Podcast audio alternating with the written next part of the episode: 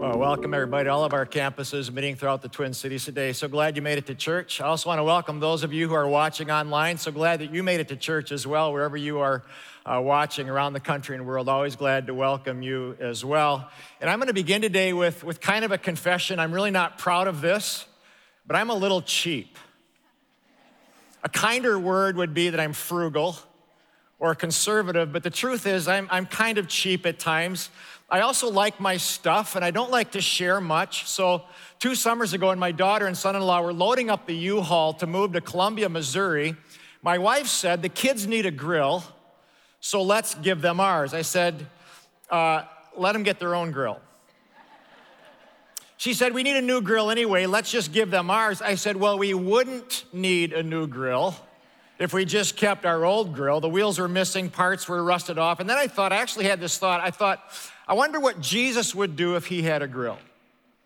You know, Jesus probably never even had a grill, and if he didn't have a grill, why do our kids need a grill? I actually had that thought. Finally, I just gave in, and there, there went our perfectly good grill onto their truck, and then it was our bed in the guest room. My wife said, they need a bed for their guest room, so I'm gonna give them the one in our guest room. I said, we're not giving them our bed. She said, we need a new one in the guest room anyway. I said, what's wrong with the old one? She said, it's over thirty years old and it sags. I said, but nobody ever sleeps in the guest room. Nobody ever goes in there. She said, my parents are coming in three weeks. We need a new bed in the guest room. I said, I'm not getting a new bed just for your parents. They're eighty-five, they're used to saggy things.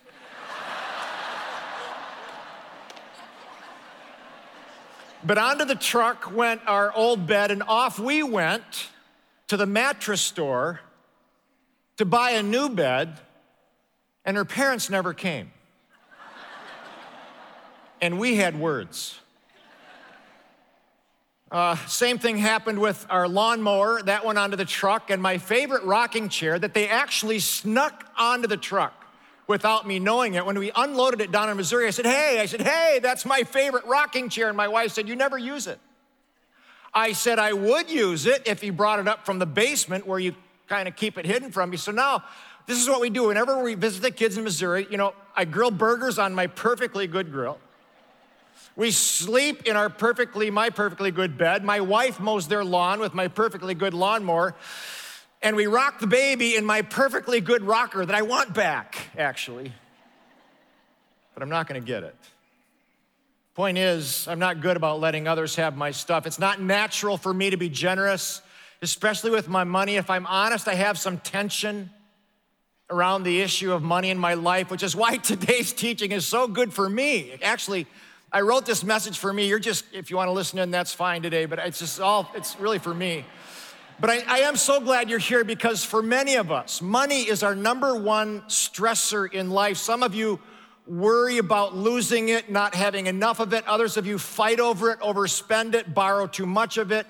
Some of you are one missed paycheck or one emergency hospital visit away from disaster. It is a constant source of tension for you. But I want to tell all of you here today, that is not God's desire for any of your lives. In fact, look at the Bible says in Philippians four, it says, God will supply all of your needs. He will. Has God ever not supplied every one of your needs?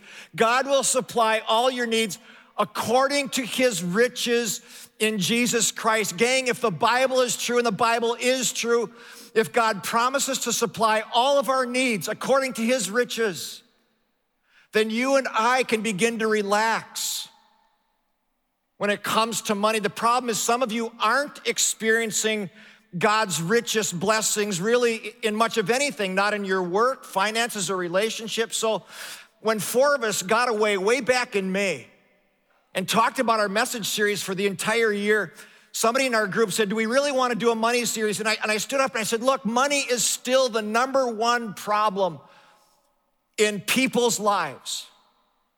thirty-eight percent of all Americans, almost forty percent of all Americans have sixteen thousand dollars of credit card debt that they paid twelve percent interest on. This is insanity.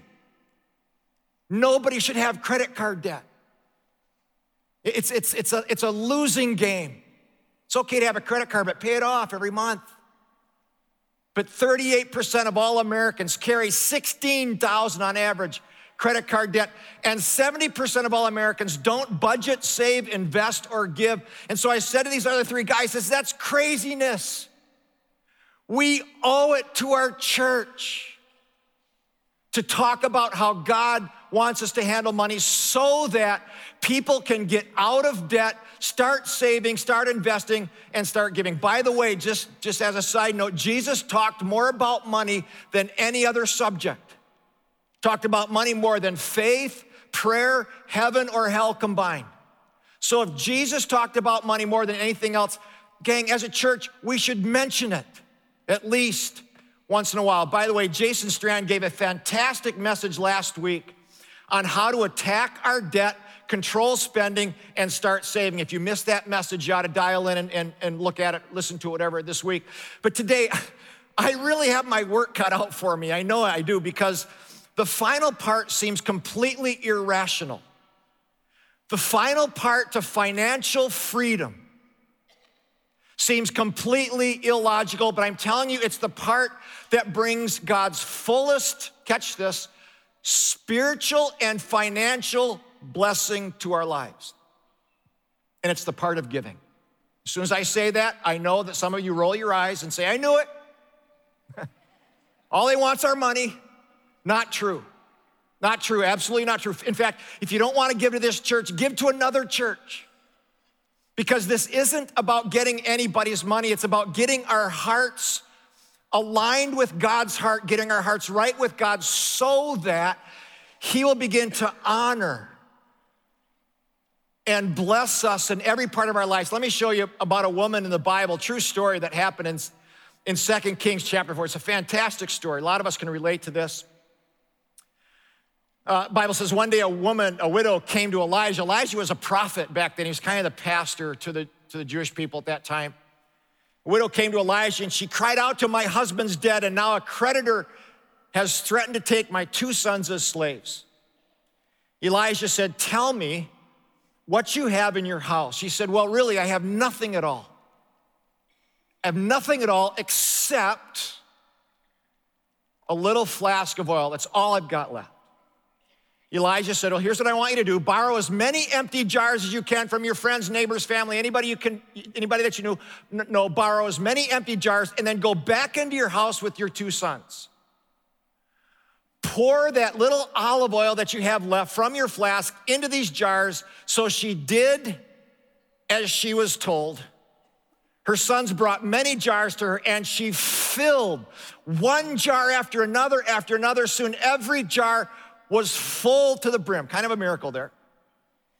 When she told Elijah what happened, he said, now sell the oil, pay your debts, and there will be enough money left over to support you and your family. So here's a woman whose husband has died. She has no job. She has outstanding debts. And a creditor has come to take her two sons kind of as collateral. And these creditors are going to sell her sons into slavery to kind of get their money. Because isn't this true? When you are under financial strain, there's a domino effect where things, it seems like everything is falling apart, just piles up. So she goes to her pastor Elijah, and when he asks her what she still has left in her house, she says nothing at all except, except a little flask of oil. By the way, what a great question Elijah asked her, what do you still have left in your house? Gang, sometimes when we're absolutely desperate and we think there's nothing else we can do about our situation, we need someone to ask us, but wait, wait, what do you still have? You know, what do you still have in your house? Is there anything you still have? Anything you can be thankful for? Is there anything that maybe God can use to restore your life? I bring this up because I, I meet people often who think all of their options are completely gone. And yet when I begin to talk to them, I can tell they're of sound body and mind. They can read and write. Uh, you know, they, they, they have access to the finest schools and best jobs in the world. They have a great church. They have wonderful friends and a God who loves them and just wants to know, what do you still have? What do you still have? She says, all I have is a flask of oil, but I'm telling you, gang, that's, that's all God needs to go to work in your life and mine. Elijah tells her to go get a bunch of jars and then begin pouring the last bit of oil she has into these jars. And I love this next verse. She just did as she was told. Made no sense whatsoever to do this. What Elijah asked her to do is completely irrational. But what God wants to know is, will she do it anyway? Will she trust God anyway and pour out this last bit of oil that she has left? And I just, again, quick time out. Gang, when it comes to giving or releasing something back to God, it will seem irrational to you almost every time. And what God wants to know is, will you trust him? Will you trust him anyway? In fact, the stress that you and I feel around our money isn't really a money issue. It's really a trust issue. Who or what am I trusting in this life? Without any hesitation, she trusted God, did as she was told, and God took that tiny little flask of oil, and here's what God did. He began multiplying it so that every jar was filled to the brim. Now, that's her story. Let's talk about our story for a little bit, because when it comes to our financial tension and the scarcity that many of us feel around money, it's really an issue of trust. Can I really trust God with my life? Most of us are trusting God with our death and eternity. We're just trusting God with that. But I don't know about our money. I, you know, I don't know if I God, I don't know if I can trust you with my money. I'll trust you with my life, my eternity, but I don't know about my money. It's really an issue of trust, because the biggest, I think the biggest mistake that most people make when it comes to money and giving, they hold on to their flask of oil. They think, I've got to hang on to what I have. And they miss God's multiplied, God's multiplied blessing. The most important thing this lady did was she released her oil, even though it was irrational to do that, so that God could multiply it and fill the jars and fill her life. As we look at this story, there's dozens like it, by the way, in the Bible.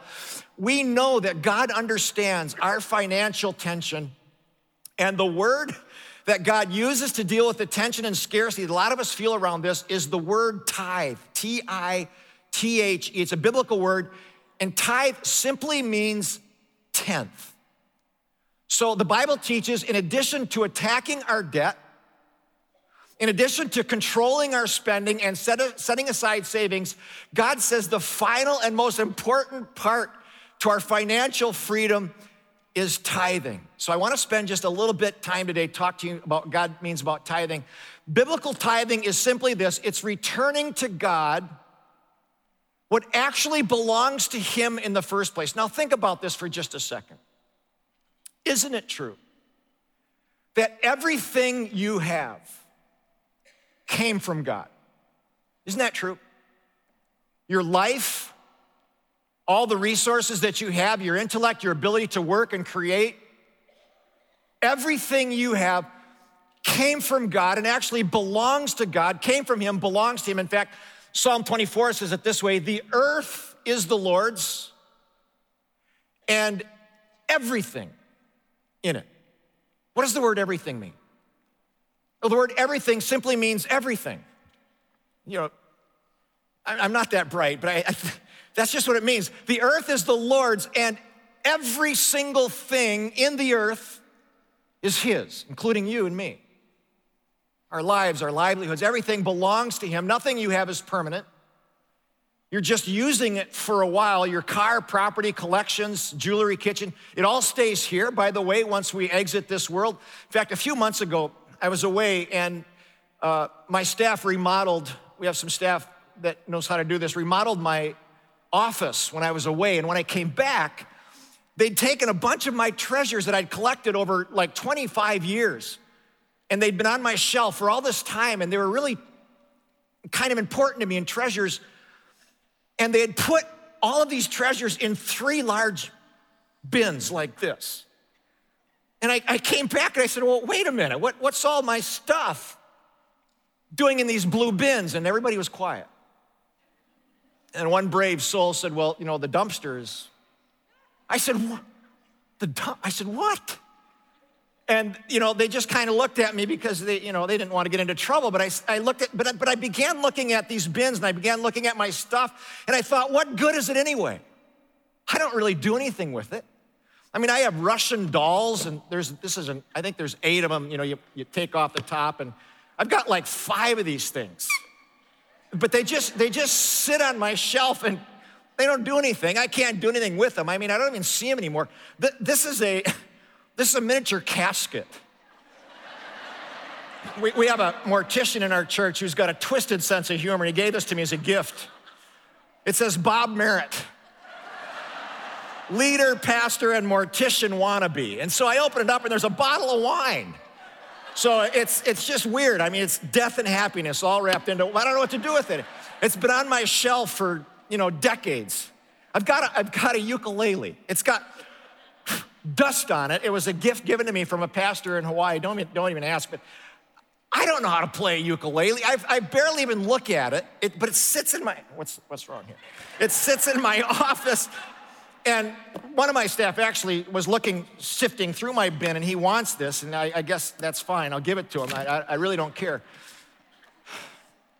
This is a wig. I'm not kidding you. This is a wig. It belonged to a lady who, in our church, a very dear lady, a dear friend of mine, who got cancer, and she passed. This is years ago. And at her funeral, she had bequeathed numerous gifts, and she gave me her wig. She said, Bob, you need some hair. You need, you need some hair. And so I've, I've hung on to this wig. I, I don't know why. I mean, it's just, it, it's a little creepy. And I've got other stuff in here, you know, all kinds of stuff. This is from Ukraine. What is this? I, it's just insanity. And so, but then I thought, you know, I've got three of these bins, but then I thought this thought. Everything I have is in some kind of bin. My house, it's in a bin. I can't take it with me. My, my car, my actually my retirement fund. I may or may not use some of that money. In fact, a lot of people leave it here. I mean, never even touch it. It's all in some kind of blue bin. And, and I, I, I love this verse. It's a little bit weird. Naked I was born, and naked I'll depart. You think of that. Naked I was, don't think about it too much, but naked I was born. And doesn't matter what you have, doesn't matter how much you have. You'll leave this earth, all stays, every single thing. The Bible says the earth is the Lord's, everything in it. I don't really own anything, especially since my wife gave it all away. I, I don't own anything. We just have it for a while, and then it stays. So, so the tithe, getting back to the tithe, is simply bringing back to God what already, what already belongs to him. And I want to get specific about this. Leviticus, there's a lot of verses, but Leviticus twenty-seven says it this way, a tenth of the produce of the land. This was an agricultural society, and so that's how they measured money. A tenth of the produce of the land, whether grain or fruit, belongs to the Lord and must be set apart to him. And it's holy. God says, I want you to take a tenth of all you produce, of all you earn, and just bring it back to me as a form of worship. And I know this blows a lot of your minds. And sometimes we hear this and we get a little fuzzy and we say, Bob, I'm not sure I understand what that means. What's the math? One tenth of everything I have. Well, the way it works is God says, look, the earth is mine and everything is in it is mine. It belongs to me. So let's say that that God gives you one hundred dollars, ten, ten ten dollar bills, so one, ten, twenty, thirty, forty, fifty. He gives you one hundred dollars, he says, look, it's all mine. I, I'm just going to give this to you, and all I'm asking you to do as a form of worship, as a form of trusting in me, all I'm asking, God says, is that you give me one of those ten dollar bills back, just as a form of worship to keep your heart aligned with me, and you can do whatever you want with the other nine, you know, buy a new rocking chair, grill, whatever you want that you need, guest bed. Just whatever you need to do with the other nine, but just honor me with the ten. And we say, well, I, I think I get it, but I'm, I'm not sure because when God gives us more money, It gets a little fuzzy for us, but gang, it's, it's really not fuzzy. So, but, but let's say God gives you a thousand dollars. He says, look, it's all mine. Everything in it, everything in the earth belongs to me, but I'm, I'm gonna bless you. I'm gonna give you a thousand dollars. I have ten one hundred dollar bills, ten, one hundred, I can't count, two hundred, three, four, so up to ten. All, God says, all, all I'm asking you to do is just honor me with the first ten percent. And I will multiply that in your life.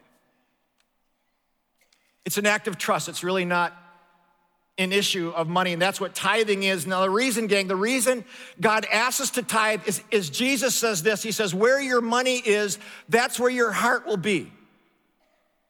Where your money goes, that your heart will follow. And if we looked at my credit card account, that will say a lot about my heart. It'll say a lot about my values. If I see what we spend, if I looked at your credit card account, would there be anything on your credit card account or record that goes toward God?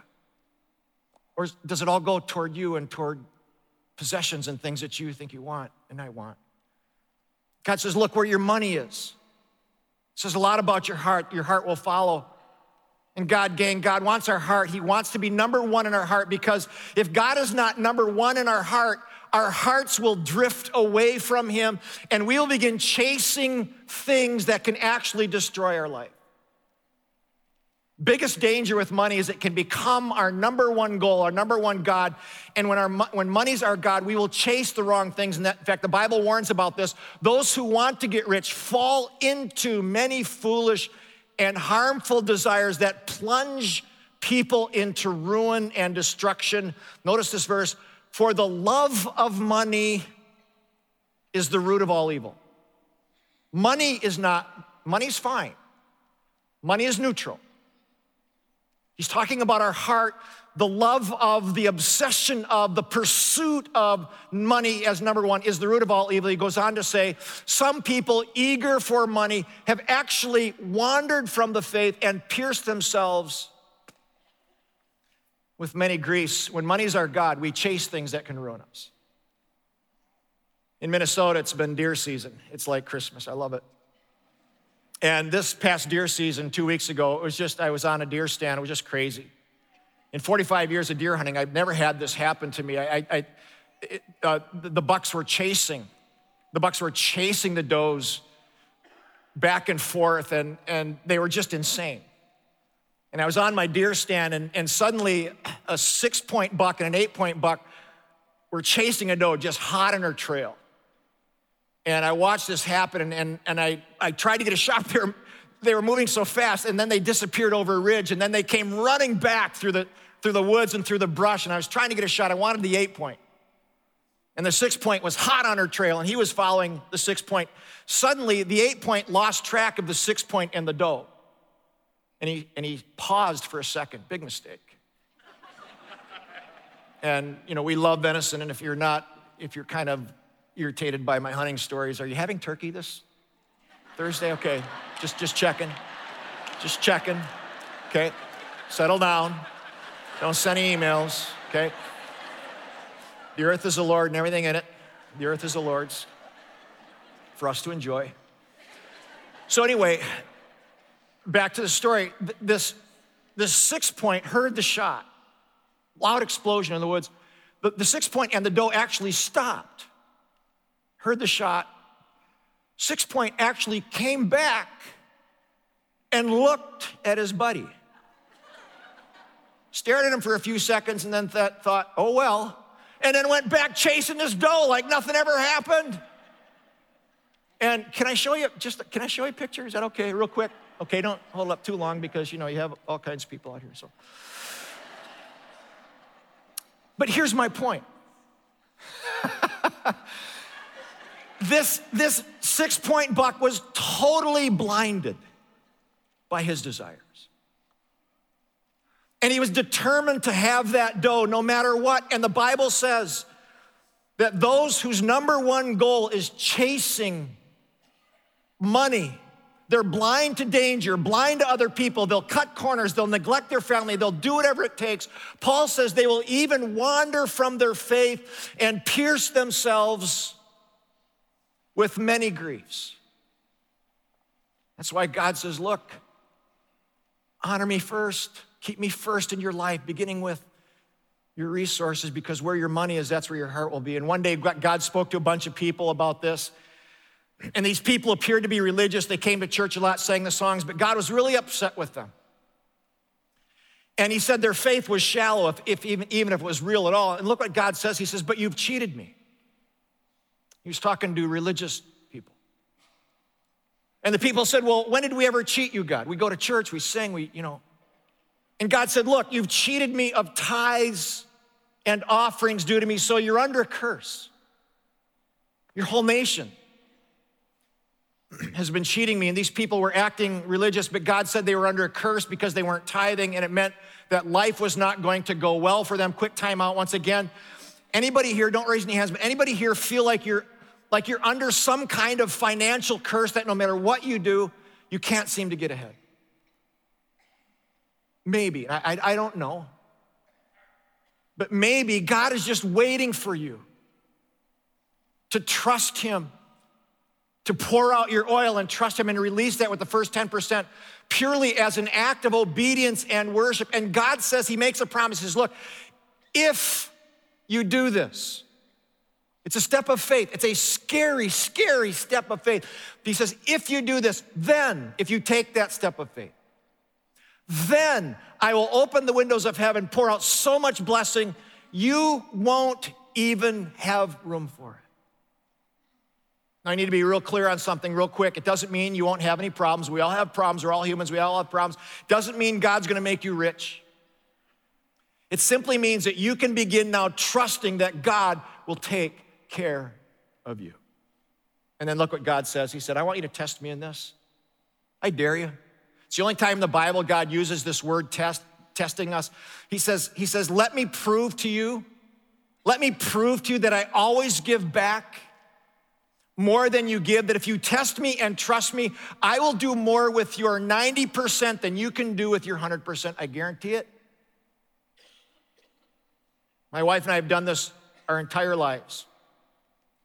Whether we've had a lot or little, every paycheck we've ever received, we take the first ten percent and we give it back to God as a form of worship.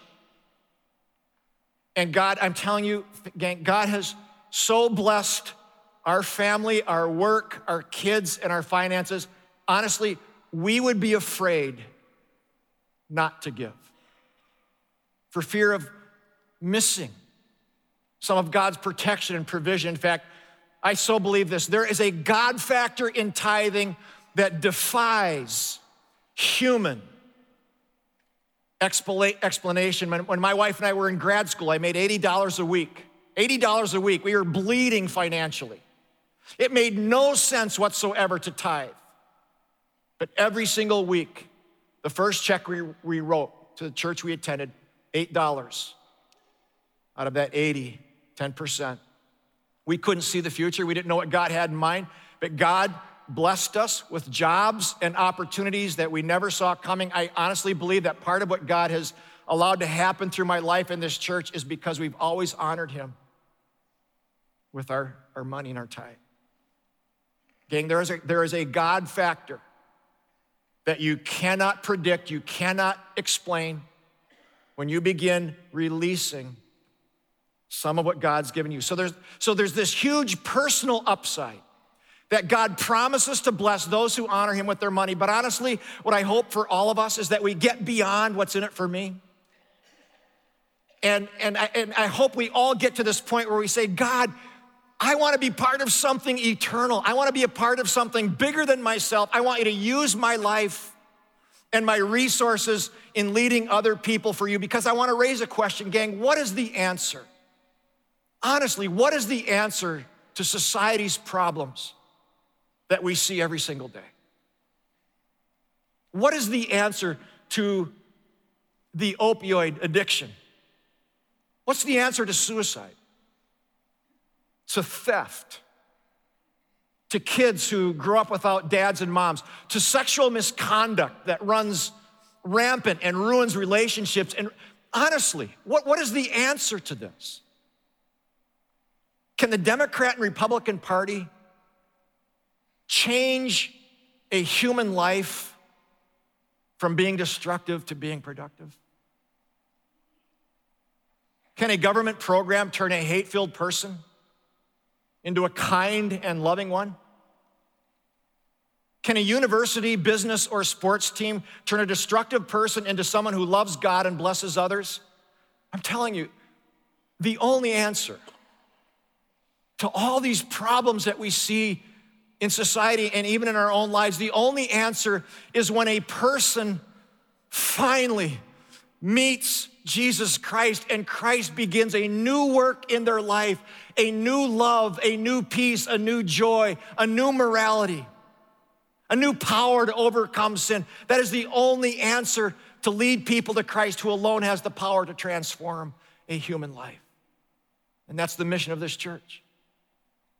Gang, it's the church that has the ability to do this through Christ.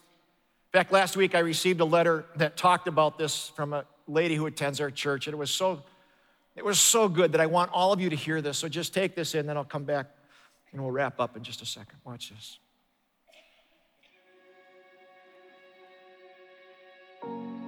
Dear Bob, my name is Denise, and I've been attending Eagle Brook for several years. I go to the Blaine campus with my son's family when I can, but I live about an hour away, so lately I've been watching online. Last year, after fourteen years of directing a ministry, the Lord led me out of leadership. Since then, I've been wrestling with God, trying to find what my purpose in life is. Recently, I started a new job working with organ donation. I was familiar with that field, as in two thousand five, my nineteen-year-old daughter Bridget died as a result of a car accident. She was an organ donor, so I learned firsthand how much care doctors and nurses give to people in need of a transplant. I also learned about the journey a grieving family goes through after such a loss. I knew this would be meaningful work, with a purpose I could wrap my heart around, yet I continued to wrestle. You see, part of my new job is to take phone calls from hospitals across our three-state area. Whenever someone is dying or has passed away, we are contacted to help facilitate the donation process. Day after day after day, I deal with death. It's overwhelming. After fielding hundreds of those phone calls, here is what I know. The world is hurting, and there is such a need for hope. Almost every day, a drug overdose, or two, or three, will be reported. And then there are the calls where a life has been cut short all too soon, a reminder we are not promised tomorrow. But the ones I find most troubling are calls about suicide. These calls often involve teenagers caught in the throes of depression or people dealing with all kinds of abuse. They are husbands and wives whose marriages are failing, or someone stuck in the pit of addiction. My heart not only hurts for these real people, but for their loved ones left behind.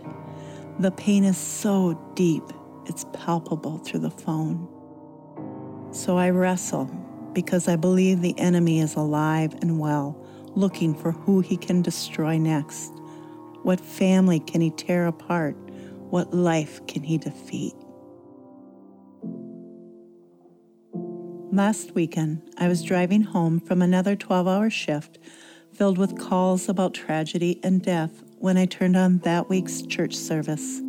The music was so powerful. The message so challenging, I had to pull over because I started crying. That moment was a turning point for me. All of my wrestling led me to a crystal clear realization, and that realization was the church is the hope of the world, and I'm a part of that. Our purpose as his followers is to spread the hope we have in Jesus with people who may be lost, but are still alive. I so believe in this church. I believe the Lord has put Eagle Brook here for such a time as this. The world needs to know the love healing and power of Jesus now more than ever. So why do I share this? I honestly don't know. I guess I just want to tell people to go, serve wherever you can, to give, be generous so others might have an opportunity to be reached, and to pray. I pray each and every person who is a part of Eagle Brook will rise up and be empowered by God to reach others for Christ, for in Him alone is our one true hope. I was so grateful to receive uh, that letter from Denise this week, and just, yeah, thank you. Thanks for doing that. One of the things I want to say is, as a church, we do exist. One of our purposes and goals is to just to help people heal. If you're here and you feel depressed, and depression is a real thing and it's sometimes unexplainable, or you're just alone, or you just feel wounded in some way by a conflict in your life or maybe something from the past, please, you know, don't carry that alone. We have people who are willing to pray with you, and prayer is so powerful. Prayer is the first step. You know, asking God to come in and heal you. And so after the service today at all campuses, uh, you can just come and, and find healing and, and take that step of prayer. I urge you to do that today. But Jesus said, I will build my church. I will build my church, and the gates of hell will not prevail against it. He didn't say, I'm going to build a university. He didn't say, I'm going to build a business. He didn't say, I'm going to build a sports team. He said, I'm going to build my church, because it's only through the church that people can find Jesus Christ and be transformed. That's why I've given my life to the church. And it's why God asks us to tithe, to be a part of the church. And if you're wondering where the money goes, you know, the last time we did this, we actually built the Anoka campus debt-free. And now four thousand people are attending that campus every weekend, finding new life in Christ. That all came from the generosity of people who tithe in this church. We train churches all over the country. I don't know if you know this, the Eagle Brook Association trains churches all over Minnesota, Wisconsin, Nebraska, Texas, Indiana, and all over the world. fifty thousand people have come to know Jesus Christ through the efforts of the Eagle Brook Association. We staff it, we resource it. Last year, we were able to give a quarter of a million dollars to Orphan Network in, in Nicaragua, a fantastic organization, to reach an entire province of, of kids who are orphaned. A thousand kids are now fed every single day because of the generosity of people in this church, and eight hundred of those kids have come to know Jesus Christ as their personal Savior already. As a church, we continue to impact Norway. sixty pastors and leaders were just here about a month ago getting resourced. Haiti, Mozambique, we're involved there. Ethiopia, two weeks ago, do you remember this? Two weeks ago, Jason Strand, he asked us to pray for a school board meeting that was taking, gonna take place on the west side of the Twin Cities. Remember this? He said, please pray. We're hoping to put a campus on the west side of the metro, and some of the staff who teach at that high school walked around the auditorium and began praying for every seat in that auditorium, that, that one day God would fill those seats with people who are wanting a relationship with Jesus Christ in a public school. Well, God answered those prayers, because last Monday night, the school board at Wyzetta High School voted to unanimously open up our seventh campus. It's gonna open up March fourth, gang, so that thousands of people can come to know Christ on the west side of the Twin Cities. Isn't that fantastic? By the way, Jason Strand, you know, we got a picture of Jason here when he was in high school. Isn't that beautiful? Look at that, just that amazing hair and just unbelievable. But I just applaud him, because his heart was open toward God, and he just had a burden for that Wyzetta area and the, and the whole West Metro. He began praying about this. And he began emailing the high school out in Wyzetta where he went to school, and he thought, God, wouldn't it be amazing if one day we could have a campus in the school that I went to? By the way, there's all kinds of sinners out there Wyzetta that need to be reached. I mean, they're just bad, just kidding. They're just like us, sinners like us. Uh, we have a map of our campuses now, and I'd like to show you that, where we're at now, and then, you know, Wyzetta, and then we're, we're trying to make our way around just so that people can find a place. By the way, for the Blaine campus today, Mike Emmert, I know this is sweet and sour news, but Mike Emmert is going to be our campus pastor there at Wyzetta. He's going to talk to you a little bit about that.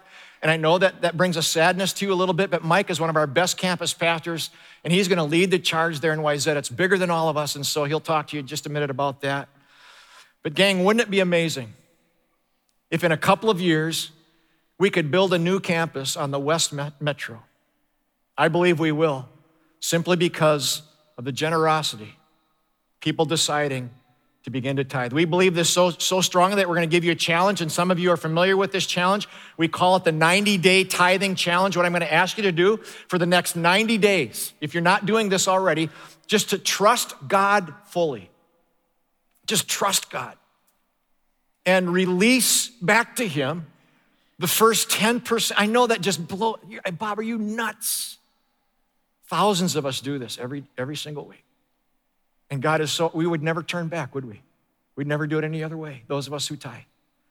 But I'm just I'm just challenging you, ninety days. Do it for ninety days. This is all about trust. And by the way, if at the, at the end of ninety days you've tried this and you said, you know what, I'm not gonna do this anymore, I changed my mind, we'll give you your money back. We will, promise, we will. We'll give it all back if this isn't something you wanna continue. How it works, just go to our website, ninety-day challenge, tithing challenge, click sign up. Again, this isn't about getting something from you, it's what we want for you. None of us are getting raises. This isn't about that. We'll use it to expand our mission throughout the Twin Cities and world. And gang, if for some reason you'd think, you know, I just can't trust this church, give it to another church. Because it really is about what God wants to do in your life and through your life. So that's the challenge. One final thing. I am so proud of this church and so honored. I just want to say to those of you who've been tithing and giving for years and years and years, thank you. Thank you for trusting God. Thank you for giving your life to a greater purpose than just accumulating a bunch of stuff that's going to end up in a blue bin. So thank you. Way to go. And to the rest of us, it's a challenge.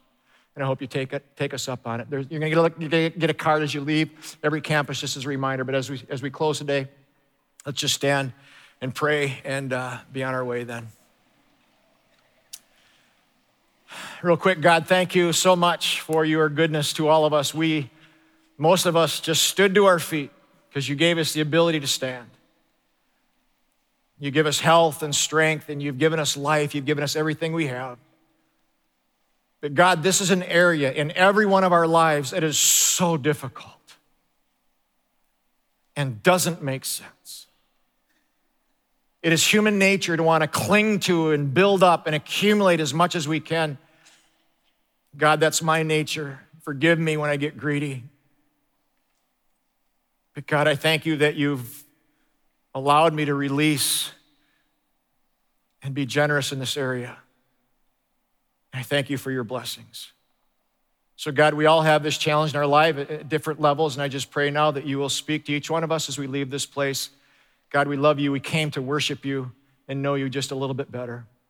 Go with us now as we leave. In Jesus' name, amen. God bless all of you. Thanks for coming out, everybody.